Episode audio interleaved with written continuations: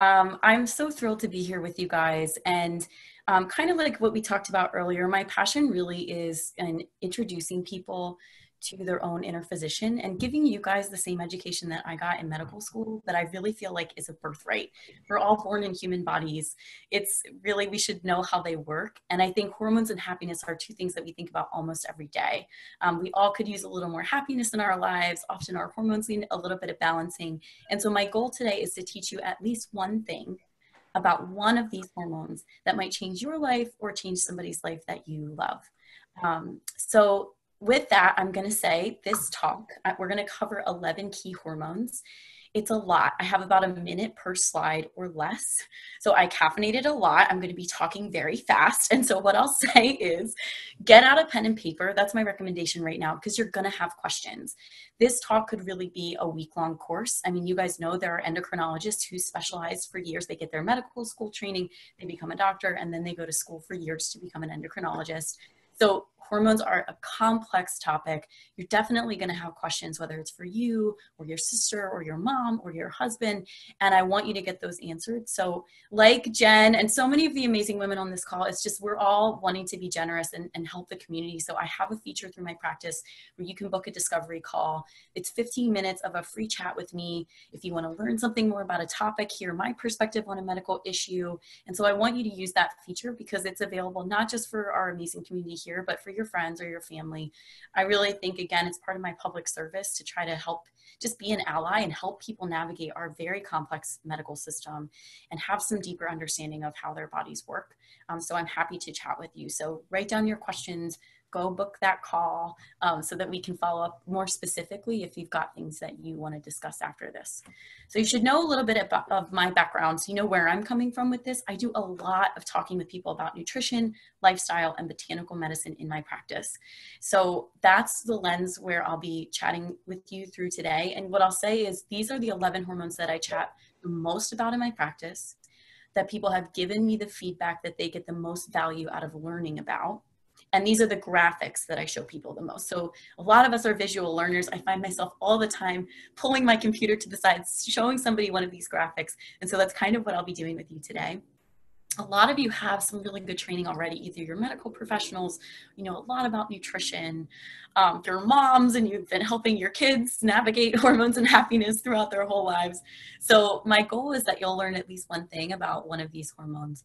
Um, but so my background is as my training is as a primary care clinician. I'm licensed in the state of Washington. Naturopathic medicine training differs from DO or MD training in the sense that it focuses more on preventive forms of medicine. So I learned about pharmacy and surgery, but I also learned a lot about how to use food as medicine, how to use the plants that grow from the earth, and then how to use lifestyle. So breathing, sleep, the circadian rhythm. So you're going to learn about those aspects of managing health and happiness from me here today. So here's what we're going to talk about hormones. What they are, first of all, because it's kind of confusing. What even are they? What role they play in the body? How we make them from food? And then the 11 top hormones that I chat most about in my practice. And we're going to talk about the role that they play not only in the body, but in regulating mood, how you can use micronutrient therapy to really optimize the health of those particular hormones. And then, really, what foods you need to be eating to give yourself the ingredients you need to build them in the first place. So here are the hormones we'll talk about today. We're going to start with the sex hormones. I feel like you're all here for the sexy stuff anyway. A lot of us think a lot about estrogen and progesterone and androgens every day. Then we're going to talk about the neurohormones, which you might know as neurotransmitters, so dopamine, serotonin, oxytocin, melatonin, and then metabolic hormones, including insulin and thyroid. And if I had my way, I'd start with those because if those don't work right, nothing works right. But we're saving them for the end um, because I want to get through some of the sex hormone stuff first because I think a lot of us have been misinformed about the way our sex hormones work. And so I want to chat about those um, before we get into the other stuff.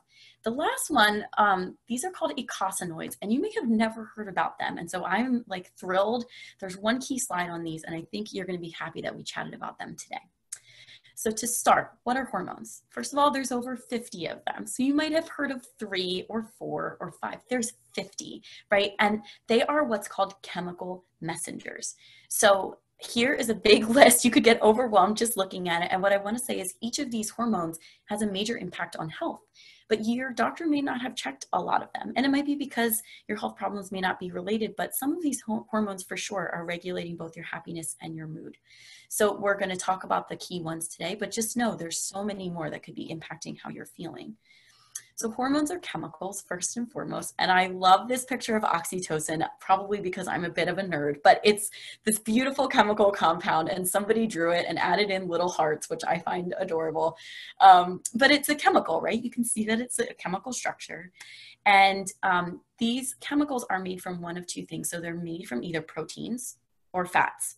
And so there are four classes of hormones right? So they're either amine hormones or peptide hormones. And all amines are are amino acids, little parts of proteins. Same with peptides. When you when you combine a bunch of amino acids, they form peptides. When you combine a bunch of peptides, they form proteins. And we eat protein and then break it down and make our own hormones. Same with fats. So then the other two classes of hormones are either come from cholesterol, they're called sterol or sterol hormones or sex hormones, and then eicosanoids, which are a form of fatty acid. So you can see right away that hormones are built from food, from protein and fat. They're nutritionally dependent, right? So if you're not eating enough protein, enough fats, or the right kind of proteins or fats, you're gonna see a difference in the way your hormones function. And this is where a lot of our hormonal dysfunction can come from throughout the lifespan. You can think of this because with our female athletes, this is such a consideration in helping female athletes perform optimally and keep their hormones high. Because often, if you're an endurance athlete, it's hard to get enough proteins and fats. You're burning them so quickly. And one of the risks is that a lot of times you'll you won't be getting enough of the substrates, proteins, and fats you need to make hormones, and so your hormones will go low, and women will lose their cycle and become quite depressed. So, if you're feeling like you need a real life example of how important nutrition is for hormonal health, that is a great one to think back on. Um, now, this slide I wish would have been shown to me in kindergarten. And actually, I've shared this slide with a, a, couple of doctors who use it for their patients, and they're like, why didn't we get this in medical school? So the human body is basically, it's a machine, right? It's made of, it's, it's biochemical, electrical, and biomechanical. So if you look over here, you're going to see the biochemical part, right? So muscles, bones, ligaments, the biomechanical part, the, the part that helps you move and resist gravity. Um, and then, over, and that's kind of like the shell of a, a car, or if you were to build a robot, the metal that's going to make it move. The electrical part is like the battery or the power, right? So it's the electricity that sends the signals that make things move. So if you were to control that robot that you're building and be able to press a button and make it move, you'd need electrical signals. You'd need a centralized brain. That's what our brain does is it sends out electricity through our nerves and communicates with the rest of our body. Um, electricity in the human body is created using minerals by passing minerals across a membrane. And so minerals are really important for helping with the electrical, electrical activity of our body. The biochemical piece are all of the chemicals that float around in our bloodstream and deliver messages to different tissues to turn on and turn off certain functions. So you guys have seen, we're kind of amazing at this point at creating robots, right? Like we have robots that look real, they move, they talk, they pick things up. But the one thing we haven't been able to do is to make robots completely human, right? Like they can't feel. They don't have personality. They can't problem solve. They don't have moods that go up and down. They don't have tissues that grow and regenerate. And that's because we have not been figuring we have not been able to figure out how to replicate these chemicals, right? And so hormones are some of the major chemicals in our body. They get delivered through tissues by floating around in our bloodstream, right? They're not floating around in this white part of our tissues here. They're located in the blood.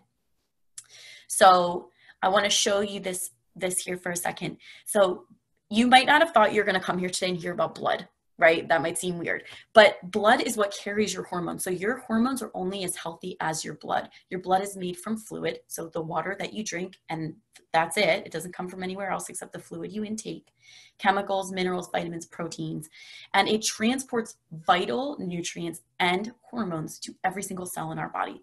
So the health of your blood is incredibly important, and it's something I chat with my patients a lot about in my practice.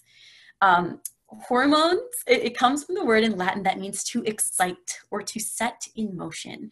And i love that because one of the red flags that your hormones might not be optimal is if you're not feeling that way. You're not feeling like you're in a state of flow. You're not regularly feeling excited. You feel kind of dragged down bogged down. What i want you to hear from me loud and clear is those symptoms of feeling tired lethargic depressed are not your fault. They are so often chemical and that is what I spend all day talking about in my practice is the chemical components of feeling in flow and feeling happy and how those are your birthright and how usually it's not your fault if there's something wrong.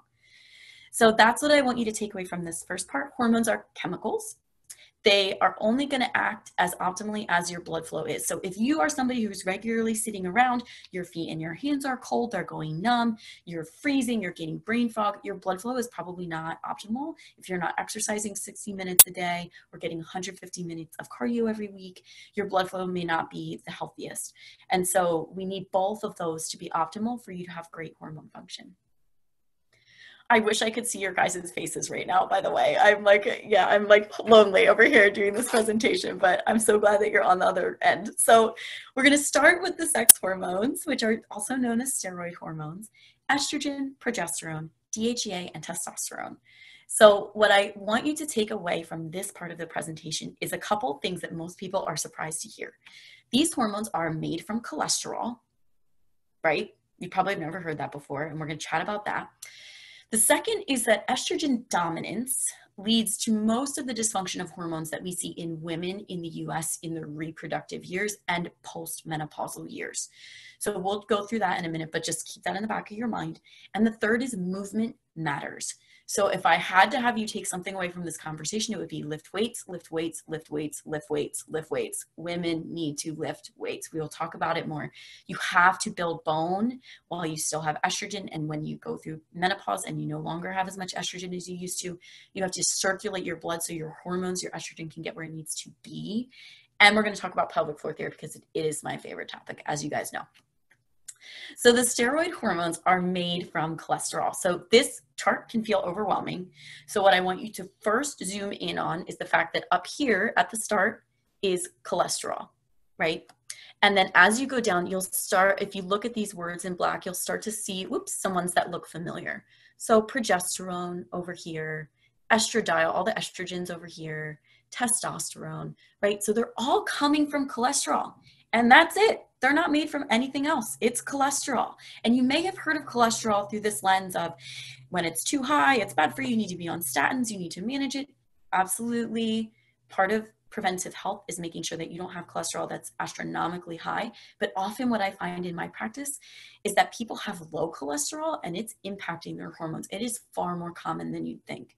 So, you have to be making or eating enough cholesterol to give yourself the substrates you need to make your hormones. And then we're going to focus on the estrogen, progesterone, androgens. But I want you to look over here and notice these things called glucocorticoids.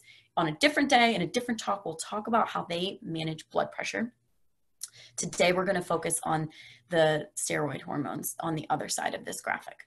So, one little more thing about cholesterol being so important for your health, you must intelligently manage it. So, maybe you're somebody who has high cholesterol and you got put on statins five years ago and nobody has rechecked your cholesterol levels. It's important as part of intelligently managing cholesterol to be routinely checking to make sure that you have enough cholesterol, you haven't gotten too low, and also that you haven't depleted key nutrients like CoQ10 that are involved in cholesterol metabolism. Um, I am not saying that I never manage cholesterol because I help people routinely drop their cholesterol 100 points if they need to. Um, but I also really pay close attention to people who we need to optimize their digestion and boost them up. There are studies that suggest when your cholesterol gets under about 160, um, people start to have severe depression and hormone issues. So it's a pretty tight window where we want to keep you between 160 and around 200 something. Um, and there's multiple different types of cholesterol that your doctor needs to manage. So you must intelligently manage it. Don't just hop on a statin and go for the rest of your life and never recheck, and don't ignore it either. Estrogen's our first one we're going to talk about. And I want here are a couple key takeaways. I feel like estrogen has a bad rap recently um, in public media, and I want to do a little bit to combat that because estrogen is amazing. It is so healthy for you.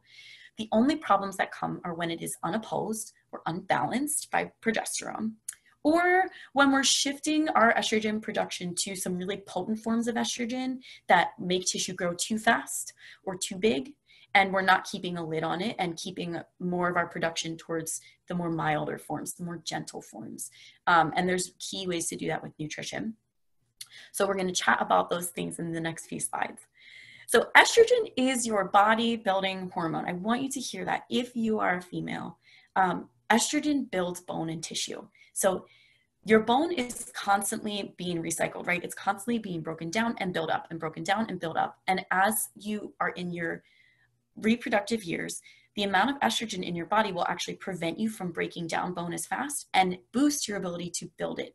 So your time to build your healthiest bones is while you're between 15 and 55.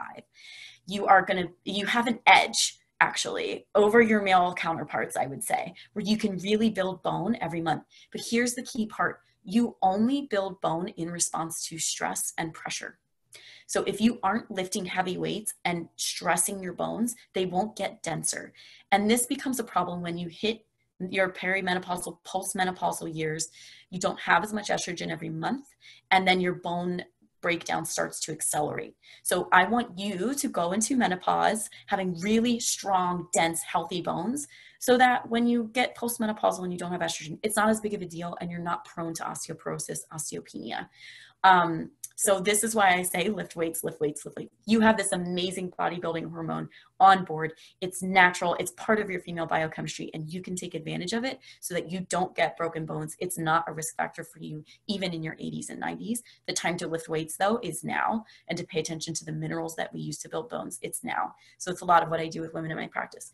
The other thing that estrogen does that most women don't know is it it makes your tissues really healthy and moist. So not just your skin. I mean, we can see it in in the skin of, of younger women that's really plump and pink. The same thing is happening in the vaginal canal, actually. Estrogen keeps the vaginal canal really pink, moist, healthy, moisturized. So, a lot of women, when they have hormonal dysfunction or when they get to their postmenopausal years, they'll start to notice that their vaginal tissue is not as healthy, lubricated as it used to be. Maybe sex is starting to become painful. And that's because we lose that part of estrogen that was balancing those those tissues in that way. There are really easy fixes for that. Um, we can talk more but you can you can use vitamin e to help remedy that. But I, what i want you to hear is part of the amazing thing that estrogen does is keep your tissues really supple moist and healthy. It also regulates mood and libido. So it stimulates libido it increases the effects of serotonin and dopamine that we're going to talk about in a few minutes. It increases your sensitivity to insulin which is your body's only way to use blood sugar. We'll talk about that at the end it helps prevent cognitive decline. And we think it's actually responsible for helping women use both parts of their brain in a more cohesive way than men. So women have a more developed middle part of their brain that connects the left and right hemispheres. And we think it's what gives women the ability to really give voice to how they're feeling and to have access to all parts of their brain. It's our superpower. We think estrogen has a lot to do with that. So the problems with estrogen, right? We talked about the amazing stuff that it does, and that's just some of the amazing stuff. It also helps with your immunity.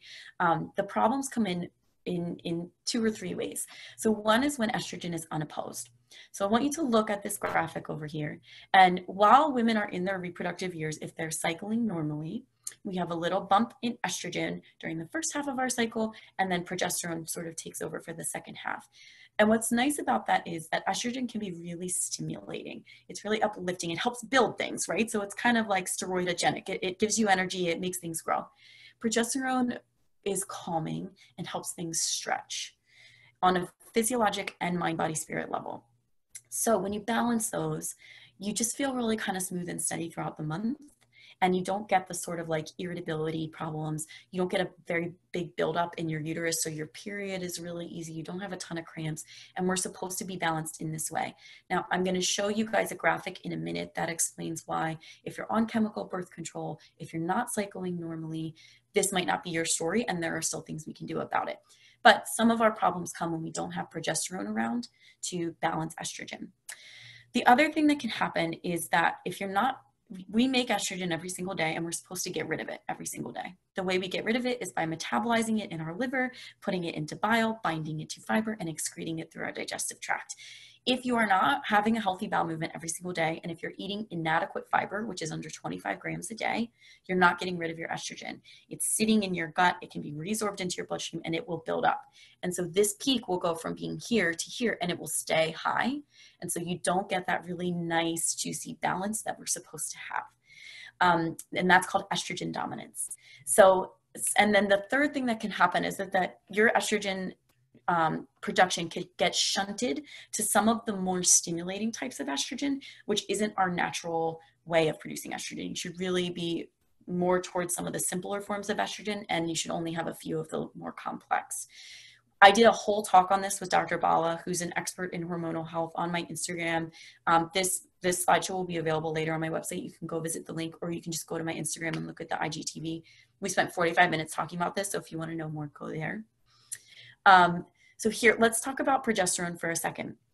So we talked about how it's this nice balancing hormone, helps things stretch. It's responsible for if you're someone who gets pregnant, you've noticed your uterus expands, right? Everything expands and stretches to fit this baby. Where maybe before you were pregnant, if you ate a big meal, you felt like you were going to explode. And now all of a sudden you can fit an entire human in you, right? That's progesterone. Progesterone helps ligaments, tendons, muscles, skin stretch it's responsible, it's partly responsible for ovulation, and then it's also responsible for preserving pregnancy. It helps keep your um, uterine tissue in place so that you can build a nest and a beautiful um, embryonic sac for your baby. So I want, I made this way too complicated. I apologize, but I want you to look at this a little bit here. The reproductive cycle is very complicated. Um, and we're going to start over on this end. And we're only going to stay here for a minute. But what I want you to see is that from the time an egg develops, this is a little tiny egg in your ovary, to when it is selected to be the egg that either gets fertilized or not, right? It'll travel through your fallopian tube, get into your uterus. It either gets, you either get impregnated or not that week it takes 120 days to mature that egg. And so a lot of times if you're somebody who we're working on your cycle, we're working on your progesterone, we're working on your fertility, it can take 120 days for you to see a difference. And that's why, because the egg that you are experiencing in this cycle right now started maturing 120 days ago. Point number one. Second point, you can see this kind of, again, here's the estrogen progesterone bump. Estrogen goes high, it's supposed to go back down low, and progesterone goes high and it's supposed to go back down when you are on oh and when you're on birth control their progesterone stays low you don't get that spike because you don't have ovulation so progesterone stays consistently low and your estrogen stays consistently high. So here's your natural estrogen in orange, and here's the synthetic estrogens that are in sort this sort of red. And what chemical birth control does, how it works, is it sends these inhibitory messages to your to your pituitary, to your hypothalamus, and it tells them not to stimulate the growth of new eggs. Right. So just so you guys know, that's how chemical birth control works. And the problem, again, with having either low progesterone or with taking birth control is that you don't have progesterone to balance estrogen, right? So it's going to be a problem for um, protecting against that estrogen dominance part of your symptoms. Still with me? So here we're going to talk about eicosanoids for one minute. Um, so eicosanoids are basically inflammatory chemicals that regulate our vasculature, but they're also incredibly involved in pain. And so you're going to see this graphic over here um, that shows that we turn this thing called arachidonic acid, which is abbreviated AA in this graphic, into these things called leukotrienes, thromboxanes, prostacyclins, prostaglandins. These are our eicosanoids. When we talk about, oh, I've got inflammation, there's so much inflammation in my body those are the chemical mediators of inflammation. Look no further, it's those four things. So when you're talking about inflammation, that's what you're talking about. You have high levels of those prostaglandins and leukotrienes in particular. So the reason NSAIDs and aspirin work with pain is that they inhibit you from turning arachidonic acid into some of these forms of eicosanoids. And so they inhibit the inflammation and pain that can come with that, right? So you take ibuprofen, you notice your swelling and pain goes down. That's because you're inhibiting these hormones. The cool thing is you can do the same thing with omega-3s. So right where NSAIDs put this little X and stop that from happening, omega-3s can do the same thing. right? And they're actually key nutrients that your body can use and needs. So you can get those from fish, from oil, from seeds, from fish oil. But I love teaching people how to get those through the diet and getting people off of the NSAIDs and ibuprofen is way easier than you think. So if you're someone who's taking those regularly, I can help you figure out how to use omega 3s to do the same thing. Quickly, androgens. DHEA and testosterone, they matter for women. We rarely check them because we've been really brainwashed into this paradigm of estrogen and progesterone are the female hormones and that's what they've got. No, everybody has DHEA and testosterone. They are important for muscle building, for libido. Men don't have the same estrogen and progesterone we do, right? And so they need DHEA and testosterone for their bodybuilding, which we do with estrogen a lot. Um, so, what I want you to hear kind of these two main things these become a lot more important. You notice deficiencies much more when you are postmenopausal and you don't have as much estrogen and progesterone. Um, and people with low levels of these experience low libido. They feel kind of weak. They're not building muscle like they used to. They feel old. That's what people tell me when we when we optimize their DHA and progesterone or testosterone after it's been low. People say, "Oh my God, I didn't realize how old and frail I felt until my levels were natural, and now I feel awesome." High DHEA is why teenagers feel invincible, right? Like they feel like they could take on the world. They feel strong. They they jump out of tall buildings. Like they do things they should not do. And part of it is because DHEA makes you feel really strong and invincible. And so if you're not feeling that way, it's worth checking that hormone just to see where it's at. And these are easy things to fix if you measure. Last thing on this topic, anatomy matters for sex hormone health. Um, so here's your uterus and your ovaries right here. And you'll see this is the, if you're looking down at the cavity of the body from the top, um, this is all the blood flow, all the arteries, veins. If things are smushed, if you've got adhesions, if you're unbalanced, if you've got scoliosis, your blood flow can change. And then the hormonal production in your uterus and ovaries can change. So go watch the pelvic floor therapy talk um, but you need to be also be moving and make sure that your anatomy is correct for these hormones to be working optimally okay that was sex hormones. Cholesterol, look for estrogen dominance, lift weights, circulate your blood. Next is the neurohormones, dopamine, serotonin, oxytocin, melatonin. We go a little quicker from here on out. What I want you to take away from this, these are made from protein, amino acids, and you need B vitamins to transform them into neurohormones. It's that simple. They depend on sleep and joy. So this is dopamine right here at the end. And what this graphic is showing you is that we take something called either phenylalanine or L-tyrosine, you can start with either, and we transform it into L-dopa and then it goes turns into dopamine. Downstream from there, we, we get adrenaline. But what I want you to see with this is that you make dopamine from tyrosine, which is an amino acid. It only comes from the protein you eat. Dopamine is what's called our reward and attention neurohormone, right? So if you have low dopamine, your drive to do things is very low and it's not your fault. You just, you won't feel like you want to get out of bed. The things that used to bring you joy don't really affect you anymore. Um, you're not really meeting your deadlines at work because you're not motivated. You might feel scattered.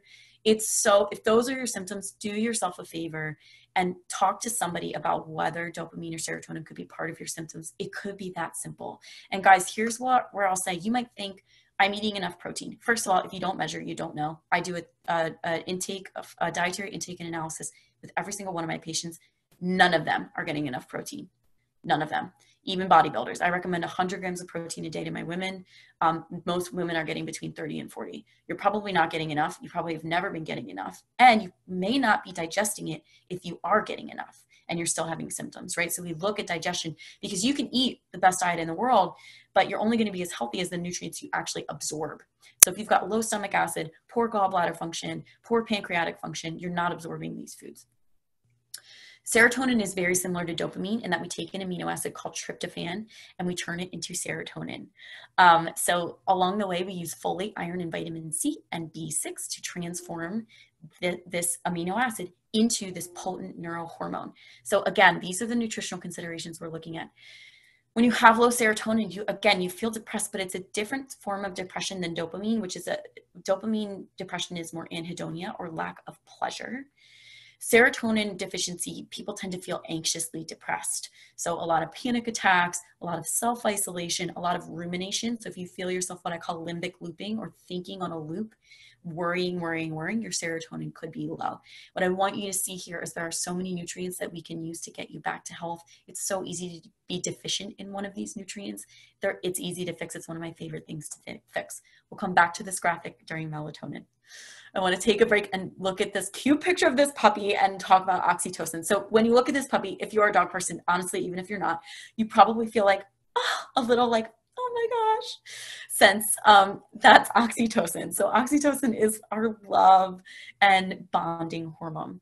It is produced in response to things like this that bring us joy. So from a hug, from a warm cup of tea, from looking at a picture of, of your baby or a puppy, um, from sex, it anything that brings us joy and makes us feel love gives us oxytocin. I will tell you, so many people are not doing things regularly to increase their oxytocin. This is like a muscle that only works if you work it.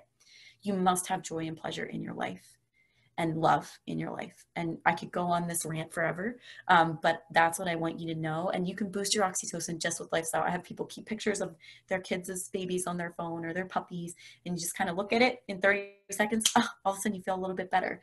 That is a way to biohack your oxytocin.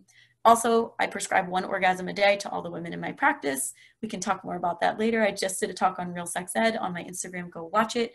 Um, but sexual health is such a part of maintaining high oxytocin levels. Um, and if your low libido is getting in the way, I can help you fix that. Melatonin. It's in the same graphic as serotonin because we make it from serotonin, right? So you can see serotonin, we turn it to N-acetyl serotonin, we make it into melatonin. Melatonin, you don't have to take it. You can make it from serotonin if you've got enough. Um, the only part is these enzymes that turn serotonin into melatonin are stimulated by darkness.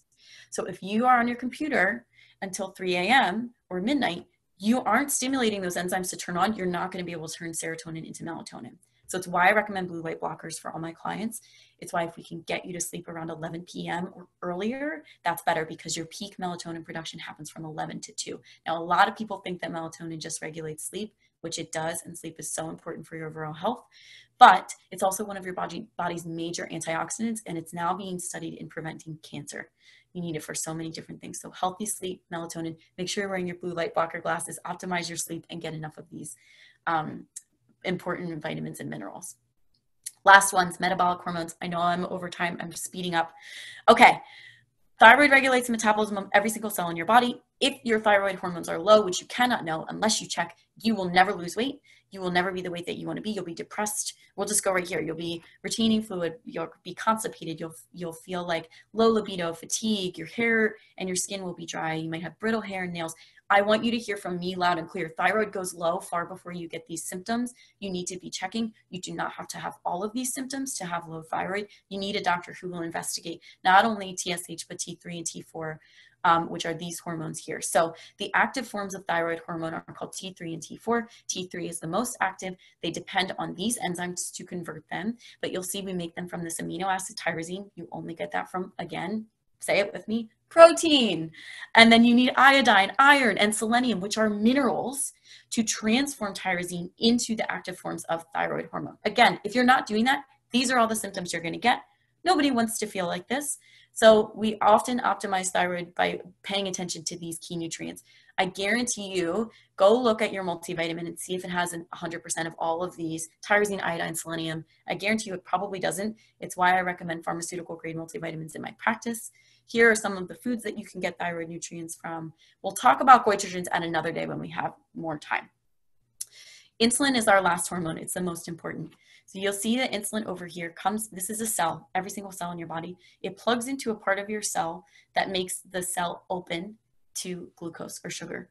Every cell in your body runs on sugar. If you are hypoglycemic, if you don't have enough sugar in your body, your body will not work. You will feel depressed, tired, anxious. You will not feel well.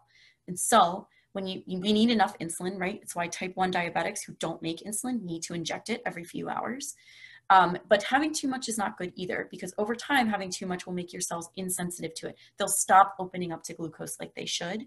And then you can get this syndrome where you're overweight and yet you're still hypoglycemic, right? So you're storing tons of fat, but your cells don't have the sugar to work. And so you're tired, you're cranky, you're overweight, you can't lose weight. It's so incredibly frustrating one of the number one signs that your insulin is high is that you are storing fat around your middle. So most of your fat is going to your abdomen.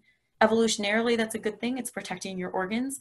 but when we want to look amazing in photos, it's not so great, doesn't make us feel so sexy or fun. Um, this is easy to fix with diet. You just have to know how, and I can teach you. Um, so with that, I put in this slide. You can visit this on my website. There are so many amazing books that I wish we could talk about today, but if you want to get started learning more about hormones, these books are some really great places to start. And then again, I know you've probably got questions, so schedule your 15 minute consult with me. We'll chat. If I can connect you with a great OBGYN or somebody, we'll get the right people in your corner to get you feeling better.